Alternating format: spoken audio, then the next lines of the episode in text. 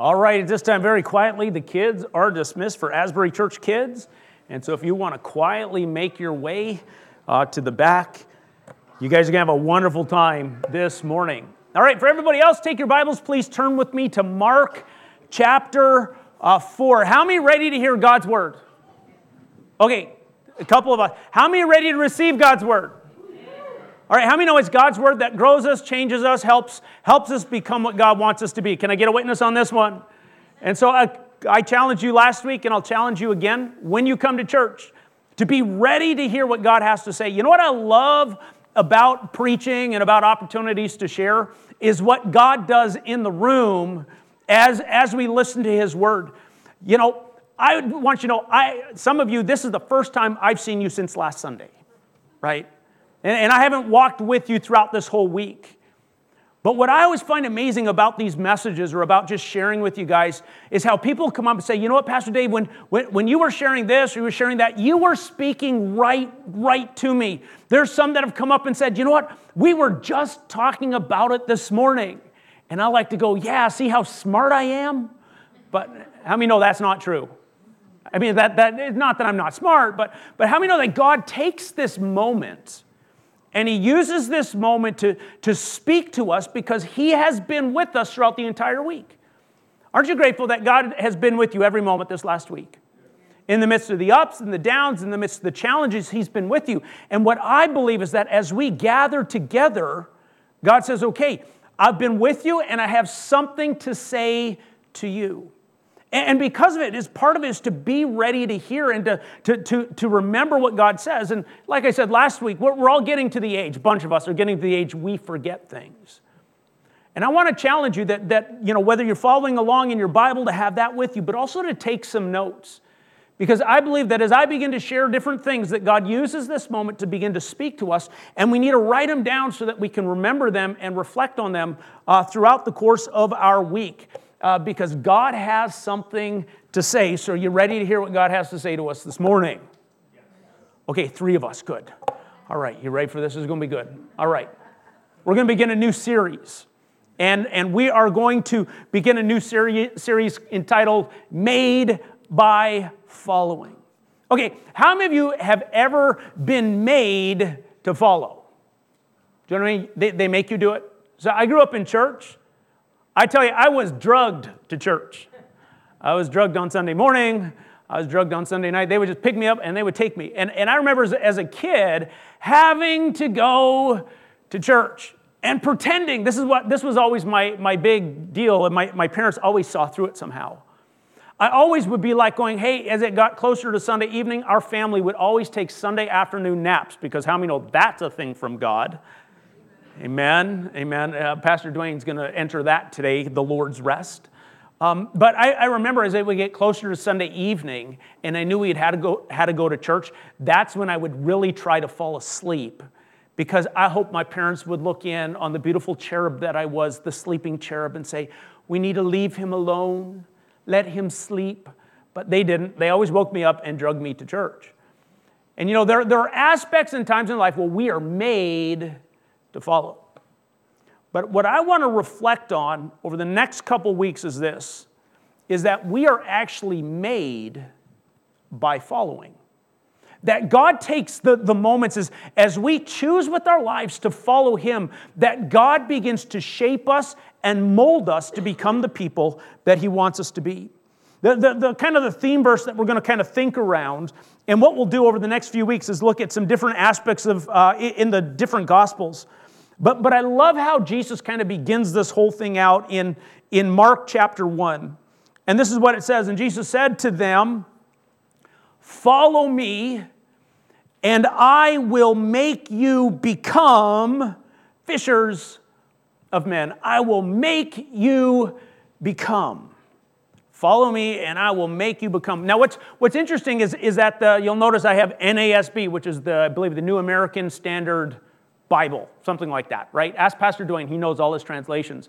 But, but this translation, generally what they do is they, they, they try and do it as, as, as close to the, the, the, the construct in Greek that is possible. And so where, where you read this, there's this very specific thing that Mark is saying, is he's saying this, um, follow me And in following me, I will make you to become.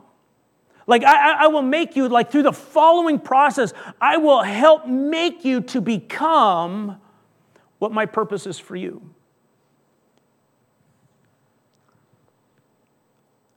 Well, some people are made to follow. Jesus' disciples are made by following. And this is an idea that I think is so important for us to, to allow to go deep in our hearts. Following is not just what we're called to do, it is also the process by which God helps us become what He created us to be and to do. That following is a part of the process of becoming. Now, we all recognize we're not there yet. How many got room for improvement? If you don't think you have room for improvement, just turn to the person next to you and ask them, Is there anything I need to improve in my life? And, um, because if you don't have suggestions, I've got some. I'm just, I'm just, I'm just teasing. But, but we all have room for improvement. I remember hearing one guy say uh, many times the biggest room in the world is the room for improvement. Like that, there, there's, this, there's this recognition that we have. There are areas in my life where I can and need to become better. And so, how does God better us? How does God help us become what we are called and created to be? Well, it happens through following Him. Now, as a church, we have a very simple mission it is leading people to become fully devoted followers of Christ. Like our heart, the reason what we do what we do, whether it's on a Sunday morning, a Wednesday night, whether we do it at our kids, adults, whatever, it's all a part of this process to help you become a fully devoted follower of Christ. And we believe that when we're a fully devoted follower of Christ, we reflect some different things, that, that we actually become, uh, that, that we begin to worship God enthusiastically. That, that as followers of Christ, when, when we're fully devoted, we, we just worship God enthusiastically. So when we sing songs like, I throw up my hands, it's just like, dude, I'm all in. Have you ever watched people hesitate as they jump in off a, of a diving board? Right? They're like, eh. And then there's other people who just throw themselves off. I think there's a part where, when it comes to the presence of God, we become a people that just throw ourselves into the presence of God and say, God, I just thank you for all that you do. And, and we just express our gratitude to Him with enthusiasm. Not only that, part of this becoming a fully devoted follower of Christ is to connect with the family of God regularly. That God has not called us to do life alone, but to do it in community, to do it together. And so, this becoming process, when we're a fully devoted follower of Christ, we recognize we're no lone ranger. We're not doing this alone, we're doing this together. We recognize also in becoming a fully devoted follower of Christ that, that God is calling us to grow in our faith consistently. That means that we have to be challenged, that we have to be stretched. How many like stretching? Right? You know what I have found as I've gotten older? Stretching is helpful for moving. Can, how many wake up a little stiff at times? Right? You're like, oh my word. And you're like, uh. so we have this, uh, like in, in this, so this is just a funny, this is a funny for me. We, we have this wonderful gentleman in our, in our service in Dryden. Sometimes during worship, I'll watch him and he'll like, he's just stretching his arms, he's reaching over and he's bending down. And I'm like going, I so feel that. I need that. Because if I'm not careful, I get stiff. And if I, if I get stiff, I, I don't function like I'm supposed to. And there's this part of growing our faith where we have to say, okay, it's time to stretch our faith. And becoming a follower of Christ, fully devoted follower, we grow in our faith consistently. We serve others unselfishly. We share our faith effectively. Like, th- there is so much room to become the people God wants us to be. And the way we become, the process, is by choosing to follow Jesus. So today, as we begin, I want to talk about aligning with Christ. Now, I had this great video that I, that I love. I was going to show it this morning, but I think it's more fun to tell it.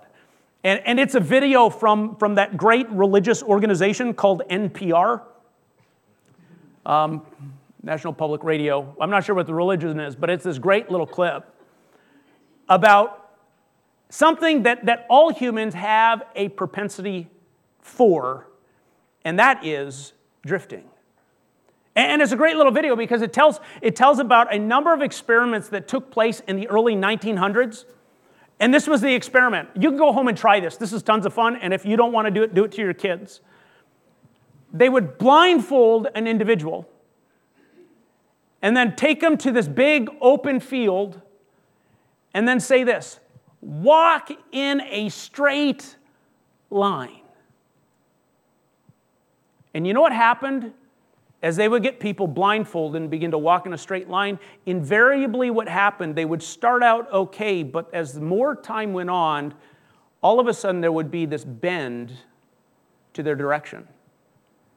And then all of a sudden they would start going in circles. First a larger circle, then a smaller circle.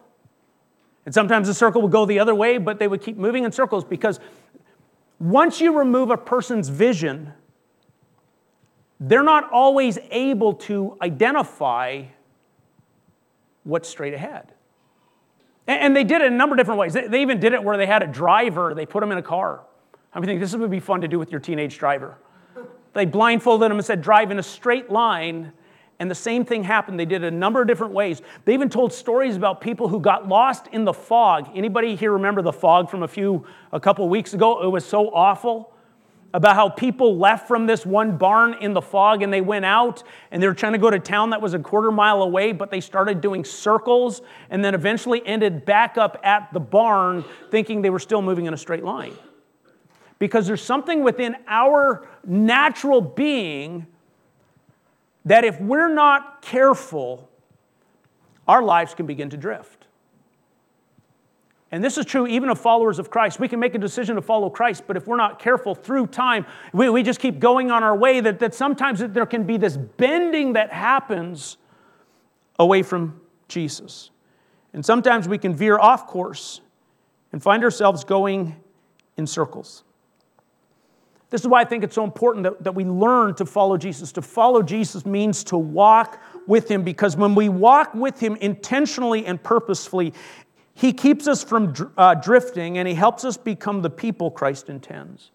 And so, as we think this morning around this idea of aligning with Christ to, to say, okay, God, I recognize in my life there's this propensity to drift, and so I have to be very intentional about aligning my life with Christ. What I'm convinced of is as we do it, that it is the following that makes us, that, that is making us, that, that the way we're transformed is through following. And so we're going to look at Mark chapter 4, verses 35 through 41. And um, Mark is, is, is a marvelous book. Uh, it's a collection of the stories of Jesus. It is of the three gospels that we have, it is the earliest one. Um, it, is, it is Mark's collection of the stories that he heard Peter uh, share. He was actually writing it during a time where, um, in, in, the mid in the mid 60s, around mid 60s uh, AD, when uh, Nero was actually the Caesar of Rome. And, and, and Nero was this really interesting guy, and he had ideas and he had visions for, for what Rome should be. Well, at some point during his reign, there was an enormous fire that actually broke out in the city of Rome itself, and it devastated ne- neighborhoods. It wasn't just one or two buildings, it was like large portions of the city were actually burned, to, burned down. And Nero leveraged that crisis, number one, to begin to try and remake the city in, in the idea that he had. In the midst of all of this, there, there was, there was some um, pushback that was coming because the pushback was this that, no, that Nero had started the fire himself. And whether it was true or not, there was this pressure that, that he was the one responsible for, for the devastation. And so, what Nero did is he said, You know what? It's time to get the eyes of people off of me. I'm going to bend the eyes of people on others. And so, Nero intentionally began to target believers, followers of Jesus, as the source of so much of what was wrong in Rome. As a result, it resulted in a variety of different persecutions, uh, including the, the death of Peter. Nero was a little bit sadistic, and so he did a variety of different things with, with dealing with, with Christians. And so one of the things that he would do is he would, he would dip them in wax and then use them as human candles in his garden. Like, how many know that takes a sort of twisted person?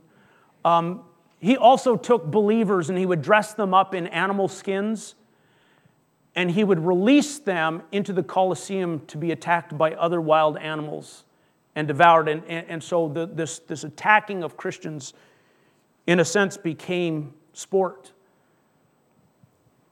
And again, it's during this time that, that, that Mark, who has walked with Peter and, and heard the stories, that, that the, the Christians in the, the Roman area, in the area of Rome were, were beginning to, to, to really wrestle with the persecution and the different things. And they're like going, how are we supposed to live? What are we supposed to do? How do we deal with all of this stuff?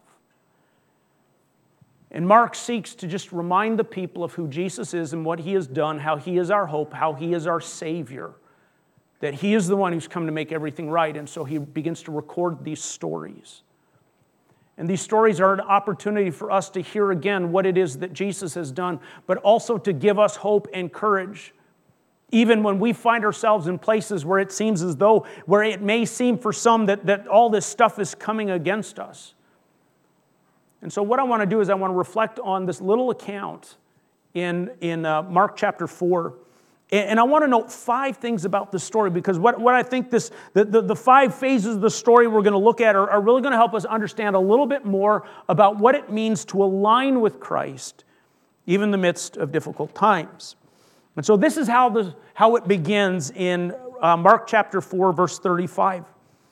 It says, That day when evening came, he said to his disciples, Let us go over to the other side. So, so Jesus is on the shore of the Sea of Galilee or Lake Gennesaret, and he says to his disciples, Let's go to the other side. Leaving the crowd behind, they took him along, just as he was in the boat. There were also other boats with him. And it says this in verse 37 a furious squall came up, and the waves broke, broke over the boat so that it was nearly swamped. And, and Jesus was in the stern, sleeping on a cushion. And the disciples woke him and said to him, Teacher, don't you care if we drown? And he got up, he rebuked the wind, and said to the waves, Quiet, be still. Then the wind died down and it was completely calm. And he said to his disciples, Why are you so afraid? Isn't that a great question? Why are you so afraid? Do you still have no faith? It says, and they were terrified. And they asked each other, Who is this? Even the wind and the waves obey him. I mean, that's a pretty amazing little story. There's so many big ideas about this, about aligning our lives with Jesus. The first thing I want to note is this is that ultimately movement is a result of Jesus' directive. As we look at the sequence of events that, that are set in motion, you know, here, it all begins with Jesus simply saying, Let's go over to the other side. Let, us begin to move. Let, let, let's go from where we are. Let's go to the place over there. Let's go. Follow me. And the disciples' response to Jesus begins to set a whole lot of things in motion. Now, what's going on here? There's some really interesting ideas, I think, that are found in actual, in actually in Mark chapter 4. And that is this Mark in chapter 4 begins to tell a number of parables. And one of the parables is the parable of the sower. How many are familiar with the parable of the sower? The sower goes out to sow his seed, and then we find a little bit later that the seed is the Word of God. And that as people properly receive the Word of God and allow it to grow, it produces an enormous harvest. And so Jesus says, guys, listen, Let's go to the other side. And the disciples are like going, you know what? As we allow the Word of God to come to us, as we begin to align with what Jesus says, this is what we know. He will produce a harvest. So it's in our interest, it's for our good to go to the other side. You see, the Word of God for us is always to create movement. It's not enough just for it to, to give us information, it actually calls us and invites us to begin to move. to begin to align our lives with God's word. Now, one of the words that we use is the word obedience. And actually, in, our, in what we read in Mark, it, you get to the end of it, and it says, The winds and the waves, they obey him. And the word obey is really an amazing little word in Greek because the, the picture that it's creating is actually the idea of putting yourself under what you hear. It's beginning to align yourself with what you hear. Now, many of us have kids. How many know there's a difference between uh, hearing and hearing? So you tell your child, go take out the trash. How many of you kids, you know that one, right? Go take out the trash. And sometimes as a parent, you're going, Did you hear me? And they're like, Yes, take out the trash. Like, awesome. They heard it. But how many know hearing just what you said isn't what you're looking for? What are you looking for? Movement. How come the trash isn't taken out? How do you know they've really listened? They're actually doing it. And this is the idea of what is obedience. It's not just the transfer of information. The idea of obedience is really about alignment with what God is saying. And this is what God wants from us in regards to His Word. And so the Word of God is to create motion and movement in our life. And not only does it create movement, but also it begins to differentiate. It, it, begins to call us to go places that are different sometimes than others. And so Jesus is like, hey guys, let's go to the other side. And you'll note that, that Mark includes, and, and you know what? It says, leaving the crowds. The reality is, is many times what Jesus asks us to do is very different from what the crowds do. That as followers of Jesus, our lives are not to look like just everybody else's life, doing what we want or doing what everybody else is doing. Don't you remember that little thing as a child? Why'd you do it? Well, everybody else was doing it. And then your mother would say, if they were jumping off a bridge, would you jump off a bridge? And you're like going, depends on what the bridge is and what's underneath it. Sounds like fun, right? But, but, th- but there's this aspect that, that, that as we begin to listen and move in response to God's word, it actually differentiates us. And, and I would just challenge you that if, if your life reflects, if your life as a follower of Jesus looks no different than the people around you who are not followers of Christ, something might be wrong. Because following Jesus not only creates movement, but it also begins to differentiate because the directives and, and the Word of God actually calls us to places that are different from what the world is calling us to. So, the first thing we note in the story is that movement is a result of Jesus' directives. The second thing we note is this is that following doesn't exclude difficulties. Some of you need to write this one down.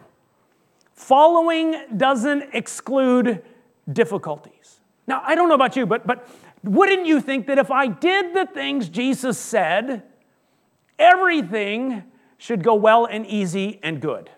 Can I get a witness on that one? Like it should, shouldn't it? Like I should, if I'm doing the right thing, good things should happen to me. I shouldn't have to deal with difficulty. And what do the disciples do? Jesus says, guys, let's go to the other side. They say, sure. And then they end up in a storm. They end up in a storm. Now, I don't know about you. I look at the story and I'm like going, wouldn't it have just been easier to say, hey, you know what, that's a good idea. Let's just do that in the morning. But how many know that with obedience, there's actually always a timing issue? Right? There's a timing issue.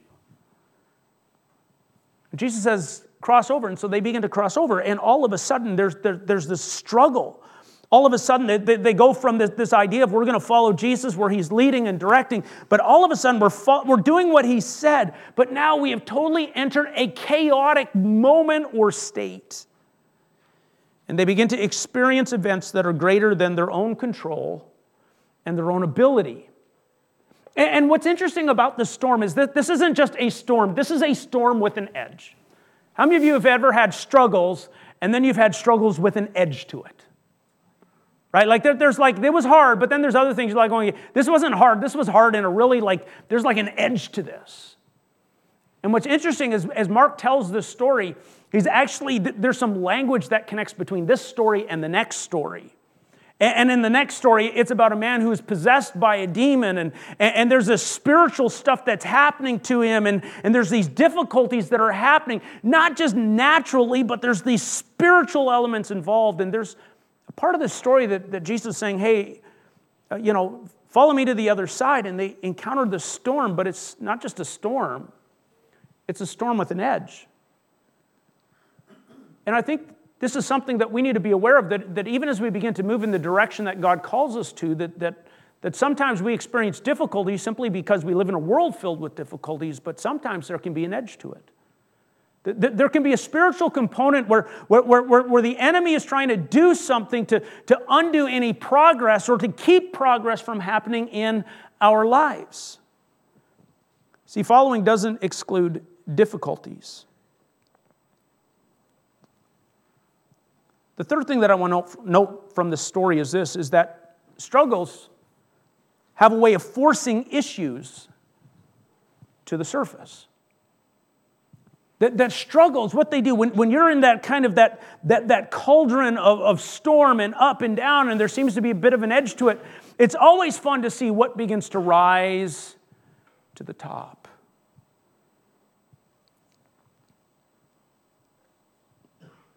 Mark presents the contrast between Jesus and his followers. They're in the same boat, they're in the same storm. Jesus is resting, his followers are panicking.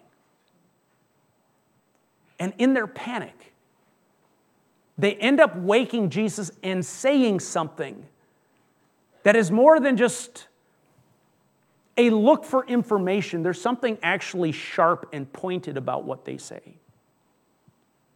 Because they wake J- Jesus and say these words Don't you care if we're drowning? How many know when you hear, if you, your spouses, some of you, you're really attuned to this. Like when you hear, don't you care, how many know it's not really a question, it's an accusation? It's the statement, you don't care. It seems to me in this moment, you really don't care at all. And the disciples are like, Jesus, don't you care? Something came to the surface in the midst of the storm. And the same is true for us. Sometimes, in the midst of our struggles and difficulties, all of a sudden we find ourselves saying things that we wish we didn't say. But the things we say are actually revealing something that's in us. See, Jesus said this out of the overflow of the heart, the mouth speaks. Sometimes Jesus allows us to go through storms because he needs to get what's in our heart out of our mouth so he can begin to deal with it.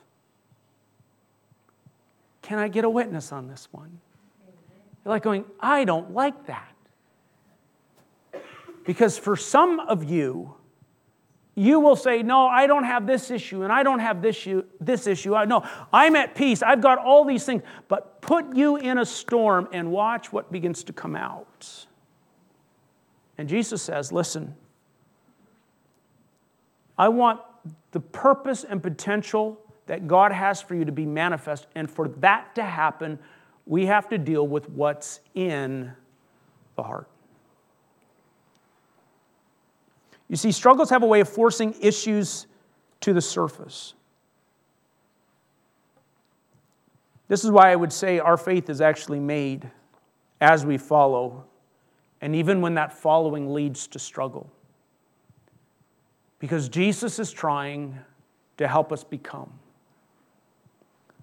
The fourth phase of the story that I think is important for us is that Mark reminds us that Jesus is greater than that which threatens us.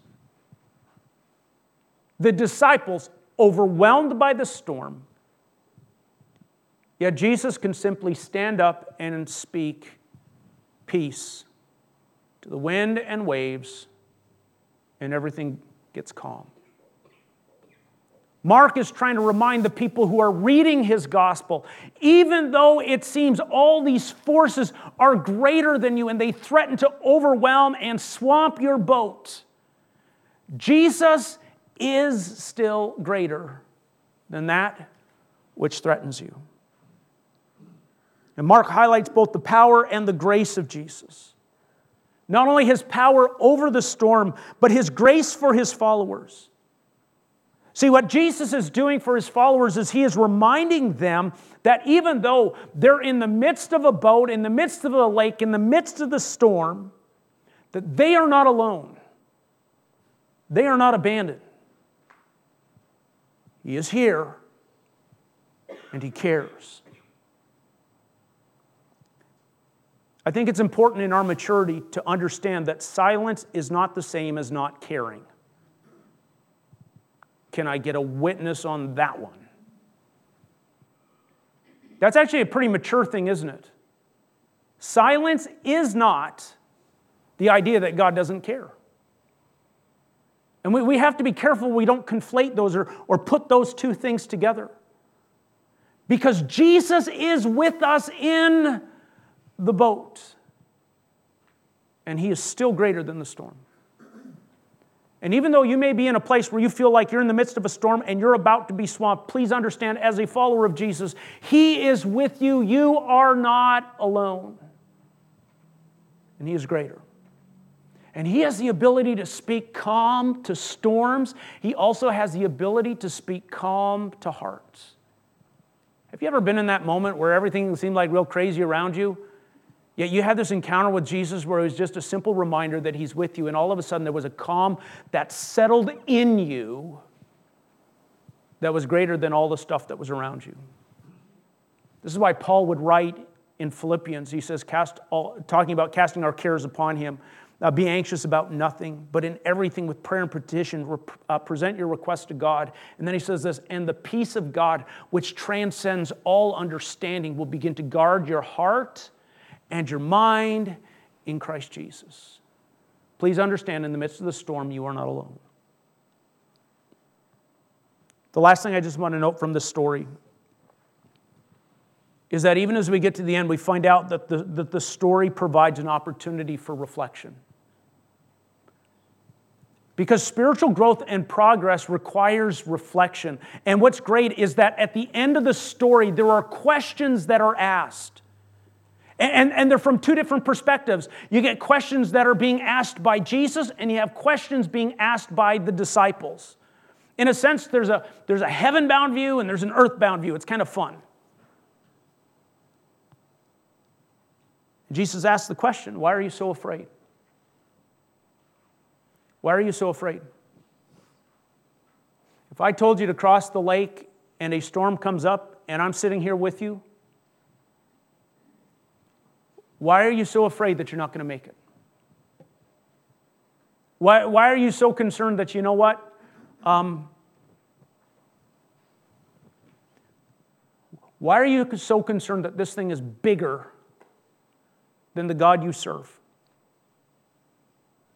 And I think this is important because we all face these trials and we face these challenges, and sometimes we can be in a place where we think, you know what?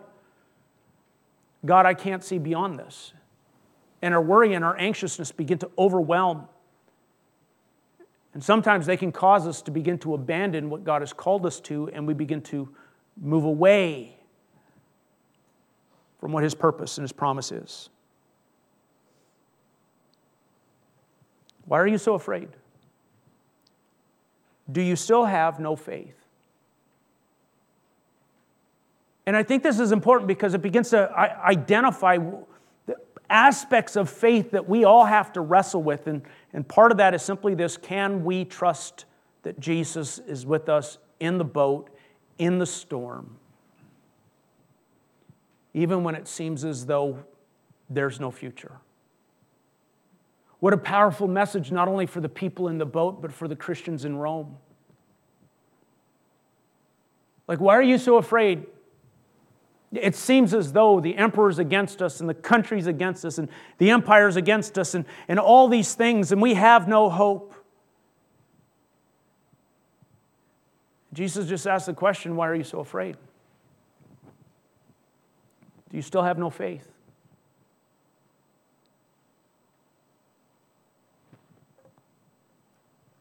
You see, faith requires resting in God's goodness and His purpose. That if He has called us and invited us to walk, and that walking involves us going through something, that we're going to continue to trust that He is good and He's going to bring us to good.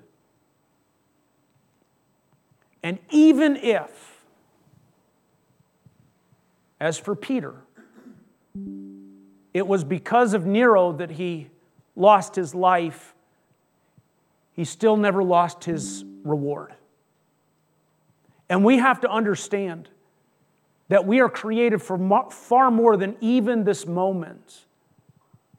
And that God has purposes and plans for us that reach even into eternity. This is why Paul says, listen, what can separate us from the love of God in Christ Jesus? What? You see, as, as we go through these things, there's this opportunity for reflection from, from heaven's point of view to hear from Jesus. But not only it's an opportunity to, ask questions from the disciples' view, which is this Who is this? That even the winds and waves obey him. Who is this? It's a rhetorical question because the answer is it is who is this? This is Jesus. He is the Christ. He is the Son of God. He is the Messiah. He is the one we've been waiting for. Who is this? This is why I would say it is the following that is making us, the following of Jesus, aligning with Him that is making us. And, and, and part of it, if, if we're going to be shaped, if, if we're going to allow this following to transform us, I think there are some things we need to do. First, it's going to require a clear decision, a choosing to follow. Now, this is what I think. You figure out what you think. This is what I think. I think that there are decisions that are anchoring decisions. They are big decisions that we make that help us say yes to certain things and no to other things. So it'll be 30 years this coming summer where Rachel and I will celebrate when we both came down to the front of a church before God, before family, before friends, we made a commitment. We said yes to one another. And in saying yes in that moment, has anchored a whole lot of yeses and a whole lot of no's into the future. Does that make sense? And I think, as important as that moment was for me, the bigger moment is when I made the decision to follow Jesus with my life. Where it was no more about my parents' faith or the faith I was brought up in, it became my faith and my decision to follow. And I went from being made to follow to being made by following. And I'm convinced everybody needs to get to that point where they make the decision are we just going to are we going to follow Jesus or not? But not only that, it also requires daily discipline. And this daily discipline means that if we're going to stay aligned, we have to be attentive to His word and responsive to what He says. It involves us listening, allowing our hearts to, to be worked on so that we can hear His word and that His word might produce the bountiful harvest that He intends. This is why I continue to challenge you to be listeners of God's word and to listen to his spirit stirring, because the way we stay aligned is through our listening. But again, it's not just listening for information, it's listening that creates movement. We need to listen so that we know how to move. And that moving is, is a manifestation of this faith stuff the belief, the trust, and the obedience. The last thing I would note that if we're going to align with Christ, it requires determination in spite of disruption. So I want to invite the worship team to come. So, this is what I know life is filled with storms, and sometimes the storms have an edge. And many of you, you've been at the place where you've been saying yes to Jesus and you've been trying to follow and align with Him and begin to move in His direction, but all of a sudden, all this stuff comes up, and, and sometimes it can be absolutely overwhelming. Sometimes we can become unduly anxious. Sometimes the edge can begin to uh, surface even in our own uh, lives, and, and, and we can say, you know, Lord, don't you care if we drown? Yet I'm convinced Jesus wants to remind us that He's come that we might have life. And we need to have a determination that, you know what, we're going to continue to align even in spite of disruption. Remembering that it is our Savior who cares. But not only does He care, He is close. You're not in the boat alone, you're not in the storm alone. He is with you.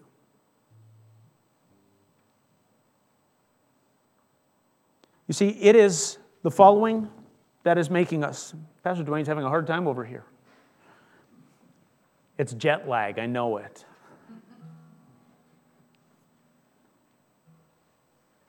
We have the importance of, of walking with Jesus. And that walking with Him keeps us from drifting and helps us become the people that Christ intends. We are made by following. And I just want to continue to encourage you to keep following. I know many of you, you made that decision. You've got your anchor yes to Jesus. And you need to allow that anchored yes to continue to guide and direct you as you follow Him. Some of you, you're in the storm, and you just have to remember I'm not alone. He may be silent, but that doesn't mean He's absent. And resting in the one who has spoken to you, who has called you, who has created you. Because it is through the following that we, through following Him, that we are made. So let's bow our heads. Lord Jesus, I thank you that you love us.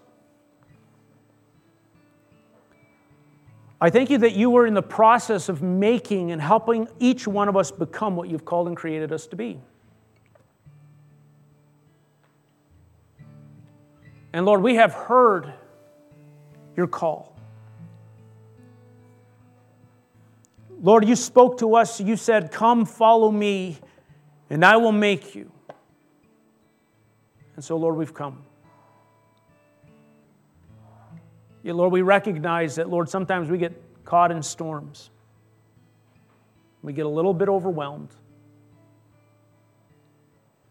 And God, I pray that your grace would meet your people even now. Lord, I pray that you would begin to bring a calm and a peace. A peace that passes all understanding. Father, I know for some you're going to change circumstances, and for others you're going to change hearts. God, I just pray your grace would abound. Lord, may we anchor our lives in following you.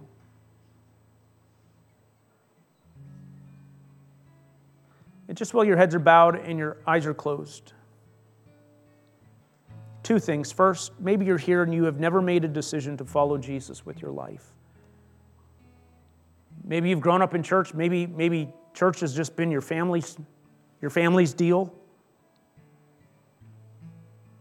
But you're like, you know what? I need it to be my deal.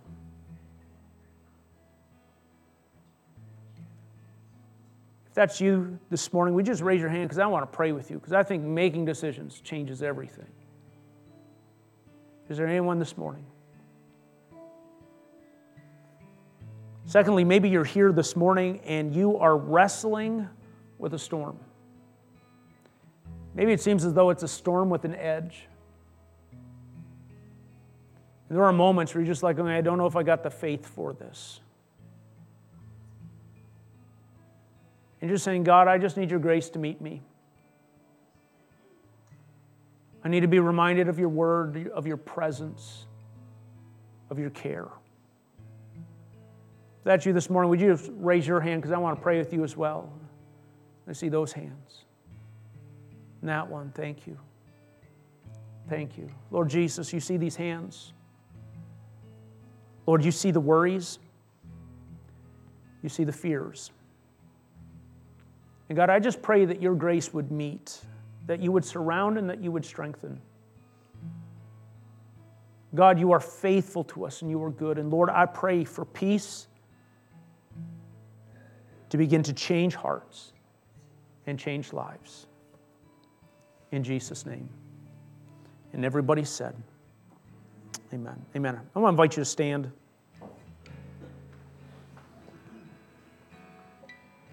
Pastor Dwayne's going to lead us in a song. And uh, I, I know we're a little bit later than usual. I'm sorry. Um, you're welcome to stay if you need to go. May the Lord bless you and keep you. Make his face shine upon you, be gracious to you, lift his countenance upon you, and give you peace.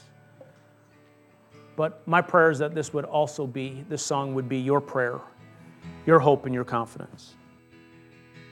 Christ is my reward and all of my devotion.